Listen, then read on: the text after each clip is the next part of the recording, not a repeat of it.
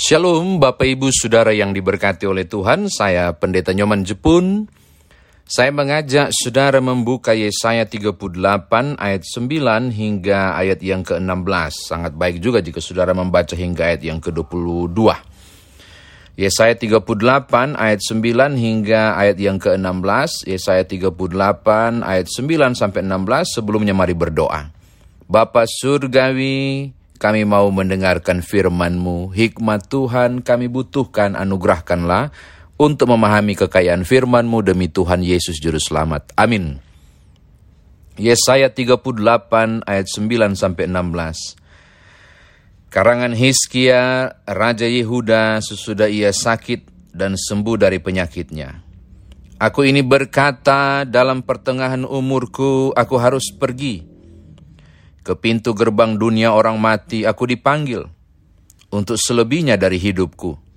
Aku berkata, Aku tidak akan melihat Tuhan lagi di negeri orang-orang yang hidup. Aku tidak akan melihat seorang pun lagi di antara penduduk dunia. Pondok kediamanku dibongkar dan dibuka. Seperti kemah gembala, seperti tukang tenun menggulung tenunannya. Aku mengakhiri hidupku. Tuhan memutus nyawaku dari benang hidup. Dari siang sampai malam, engkau membiarkan aku begitu saja. Aku berteriak minta tolong sampai pagi. Seperti singa demikianlah Tuhan menghancurkan segala tulang-tulangku. Dari siang sampai malam engkau membiarkan aku begitu saja. Seperti burung layang-layang, demikianlah aku menciap-ciap. Suaraku redup seperti suara merpati. Mataku habis menengada ke atas. Ya Tuhan, pemerasan terjadi kepadaku. Jadilah jaminan bagiku. Apakah yang akan kukatakan dan kuucapkan kepada Tuhan? Bukankah dia yang telah melakukannya? Aku sama sekali tidak dapat tidur, karena pahit pedihnya perasaanku. Ya Tuhan, karena inilah hatiku mengharapkan Engkau. Tenangkanlah rohku, buatlah aku sehat, buatlah aku sembuh. Demikian firman Tuhan, saudara saya dikatakan berbahagia jika mendengarkan firman Tuhan ini merenungkannya, memberitakannya istimewa, melakukan dalam kehidupan beriman. Bapak Ibu Saudara, kalau saudara membaca Yesaya 38 ayat 1 sampai 8, saudara tidak akan kesulitan memahami ayat 9 sampai ayat yang ke-22. Namun kita cuma baca sampai 16 ya. Apakah isinya? Saya memberikan beberapa hal penting untuk saudara perhatikan. Lihat ayat 9. Karangan Hiskia Raja Yehuda sudah ia sakit dan sembuh dari penyakitnya. Biasanya syair dari kesedihan berubah menjadi sukacita lalu puji-pujian itu disebut dengan nudub his uh, nudub. Nudub itu semacam ratapan. Ratapan. Makanya teks ini biasa disebut dengan nudub hiskia. Ratapan hiskia.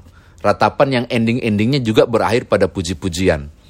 Bapak Ibu, dia difonis mati ketika Nabi Yesaya datang memfonisnya, berarti dia sudah sakit. Sakitnya cukup lama, sudah pasti juga parah. Oke, lalu kemudian dia disembuhkan oleh Tuhan. Bahkan diberi bonus 15 tahun. Padahal awalnya Hiskia karena Tuhan memfonis dia mati. Tapi kemudian ditambahkan usia, tidak jadi mati, baru diberi bonus kehidupan 15 tahun. Dan apa yang dibuat oleh Hiskia? Paling pertama, kalau saudara membaca uh, dua Raja-Raja 20, dia ke bait Allah. Dia kemudian menyembah Tuhan, mempersembahkan persembahan. Tapi luput dari perhatian kita. Syukurnya ayat 9 sampai ayat yang ke-22, kita cuma baca ayat 16, memberi jawabannya.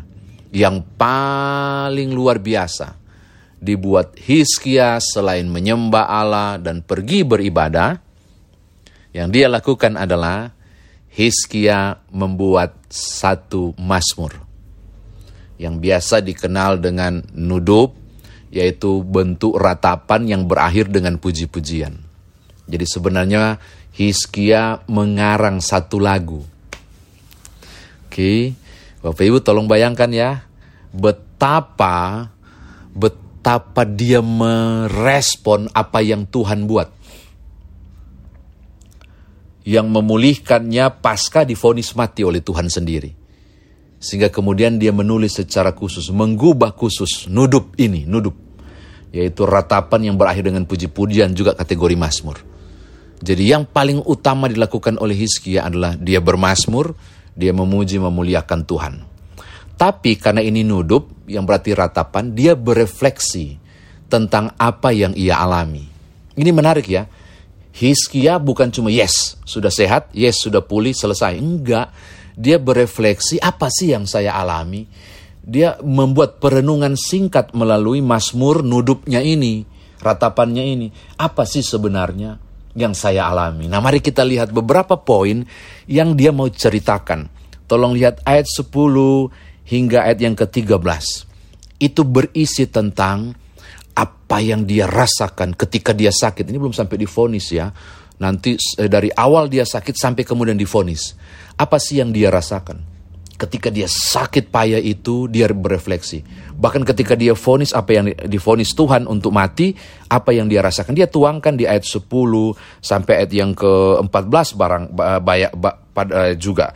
Sudah bisa lihat aku berkata, aku ini berkata dalam pertengahan umurku aku harus pergi ke pintu gerbang dunia orang mati aku dipanggil untuk selebihnya dari hidupku. Sedih ya? Dia difonis usia 39 tahun. Jadi waktu dia sakit berat, aduh sudah mau mati saya, betul difonis juga akan mati kata Yesaya melalui eh, Tuhan melalui Yesaya. Dia dia wow, tinggal separuh kita hidup ke siang. Baru usia 39 tahun. Dan ketika membayangkan dunia orang mati, dia membayangkan sesuatu yang sangat mengerikan. Tolong lihat ayat 11. Aku tidak akan melihat Tuhan lagi. Di negeri orang-orang yang hidup, aku tidak akan melihat seorang pun lagi di antara penduduk dunia. Coba lihat, sesuatu yang dia hadapi secara ngeri tentang kematian. Tidak ada orang pun yang yang tegar menghadapi kematian. Hizkia yang takut Tuhan takut juga hadapi kematian. Bahkan di ayat yang ke-12 dia menggambarkan kematiannya itu bagaikan pondok yang dibongkar atau bagaikan membentangkan tenda gembala atau seperti seorang tukang tenun menggulung tenunannya sangat ringkas banget. Pondok kediamanku dibongkar dan dibuka seperti kemah gembala, seperti tukang tenun menggulung tenunannya. Aku mengakhiri hidupku. Ya digulung aja, selesai. Tendanya roboh atau uh, tendanya uh, pondoknya hancur seperti gulung, selesai. Bagi dia kematian itu akan datang sangat tiba-tiba dan begitu cepat. Bagi Hizkia, wow, kematian itu mengerikan. Ke tempat di mana aku tidak melihat orang-orang lain ke tempat di mana aku tidak melihat siapa pun, ke tempat di mana aku tidak menjumpai Tuhan di sana juga. Lihat ayat 11. Dan datangnya begitu tiba-tiba ayat 12, sangat mengerikan. Dia memahami kematian itu sebagai sesuatu yang sangat mengerikan. Oke, ini catatan yang pertama. Yang kedua, tolong lihat apa yang dia buat. Yang tidak tertulis dalam dua Raja-Raja 20 maupun ayat 38 maupun Yesaya 38 yang cuma bilang maka menangislah Hizkia tapi dalam tangisan itu ini yang dia rasakan. Makanya dia berefleksi, apa yang dia rasakan dan apa yang dia perbuat, apa yang dia alami ketika vonis mati itu dia dapat. Aku berteriak minta tolong sampai pagi seperti singa demikianlah Tuhan menghancurkan segala tulangku. Dari siang sampai malam kau membiarkan aku begitu saja. Seperti burung layang-layang demikian aku menciap-ciap. Seperti redup Suaraku redup seperti suara merpati. Mataku habis menengadah ke atas. Ya Tuhan, pemerasan terjadi kepadaku. Jadilah jaminanku. Saudara harus membacanya dalam dalam dalam uh, konteks sastra nudup, yaitu meratap. Itu yang dia buat. Kalau Yesaya 22, Yesaya 38 bilang maka menangislah uh, uh, Hizkia di dua Raja-Raja 20 bilang menangislah Hizkia, Yesaya 38 bilang menangislah Hizkia. Isi tangisannya itu Bapak Ibu. Oh Tuhan, petaka datang padaku. Aku berseru padamu siang malam. Saudara tolong jiwai teks itu. Tidak mudah loh. Kegentaran dia hadapi. Kepedihan dia hadapi. Dan tahukah saudara, apa yang dia buat dalam ratapan itu? Dia cari Tuhan Bapak Ibu. Itu menariknya. Kalau saudara baca ayat 13, sampai ayat yang ke-14 yang dia buat adalah dia cari Tuhan. Bahkan sangat dilematis tolong lihat ayat 15. Apakah yang akan katakan dan kuucapkan kepada Tuhan Bukankah dia yang telah melakukannya? Aku sama sekali tidak dapat tidur karena pahit pedihnya perasaanku. Dia mencari Tuhan. Di sisi yang lain, bukankah Tuhan yang fonis saya? Itu itu berkecamuk dalam dirinya di dua hal itu. Saya cari Tuhan, minta tolong. Tapi kan Tuhan yang fonis juga ini. Tapi enggak. Pada tingkat iman yang luar biasa dia bilang, Tuhan, jadilah jaminan hidupku. Dan ini berpuncak, catatan yang ketiga. Ayat 16. Ya Tuhan, karena inilah hatiku mengharapkan engkau. Tenanglah rohku, buatlah aku sehat, buatlah aku sembuh. Saudara lihat, puncak pengharapannya ada di situ. Tolong lihat ya, ayat 14. Tuhan aku minta engkau jadi jaminanku. Tuhan aku pilu, seperti burung layang-layang. Demikian aku menciap-ciap, berteriak minta tolong, sampai redup suaranya seperti burung merpati. Bahkan sampai sakit lehernya dan matanya sulit mengenengada ke atas lagi untuk minta tolong. Dia bilang, Tuhan jadilah jaminanku. Tapi kenyataannya 15 juga dia bilang begini, di sisi yang lain, engkau yang memfonis aku. Apakah yang akan kukatakan dan kuucapkan kepada Tuhan? Bukankah dia yang telah melakukannya? Dia yang fonis. Saya mau tanya kepada saudara, pasti saudara mengalami sisi dilematis begini kan? Tuhan yang mengizinkan segala sesuatu terjadi. Lalu saya mau berdoa apa lagi ke Tuhan? Dia dilematis. Catatan ketiga, ini di ayat 16. Puncak pengharapannya. Dari dua pilihan yang sulit minta jaminan, tapi juga nggak bisa ngomong karena Tuhan yang rencanakan kematiannya.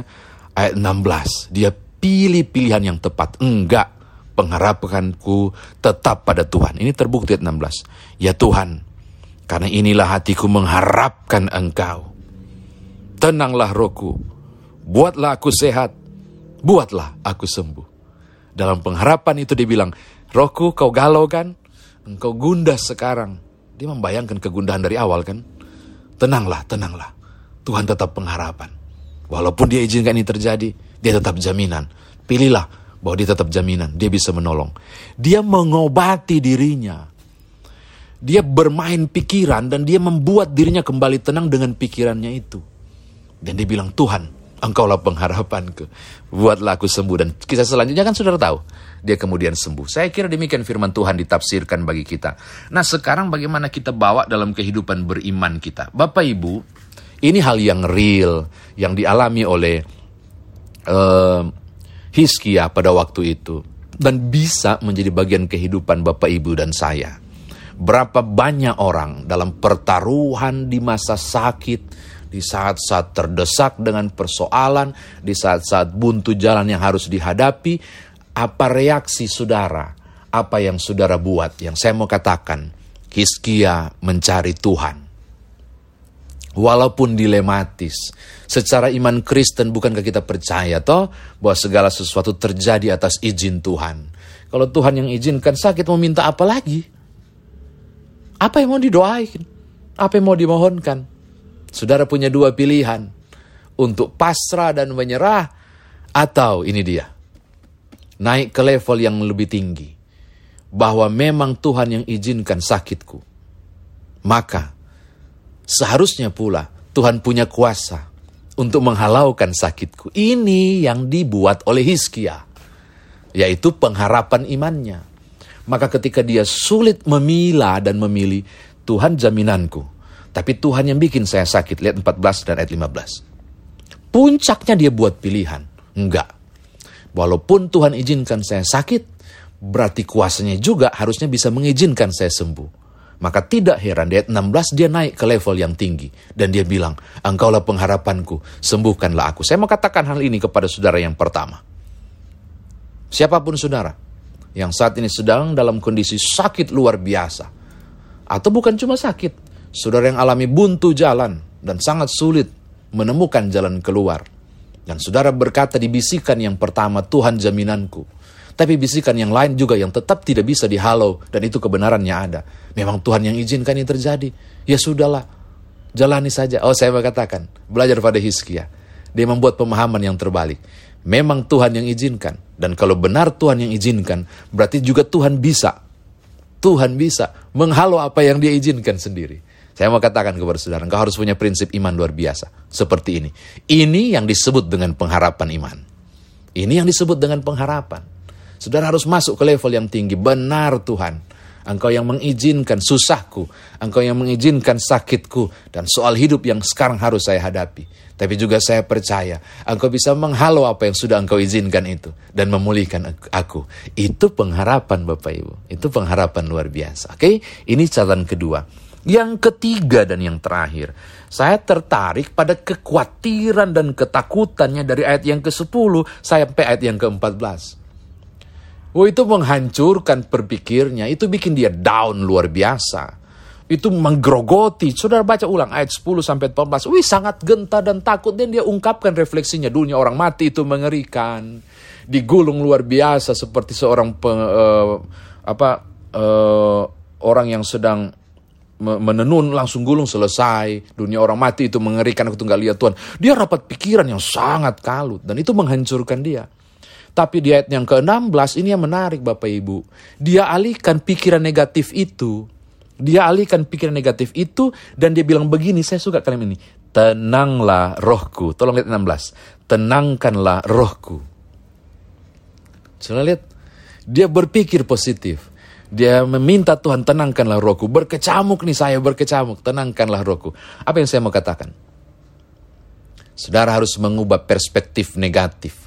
Saya gagal, saya tidak bisa, saya hancur, habis sudah masa depan ini. Saudara harus minta Tuhan tenangkanlah rohku. Dan mulai berpikir positif. Saya mampu.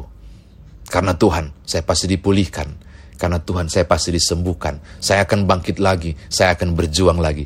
Ini pola pikir yang baru pengharapan yang dinaikkan, level iman yang dinaikkan menghasilkan pengharapan.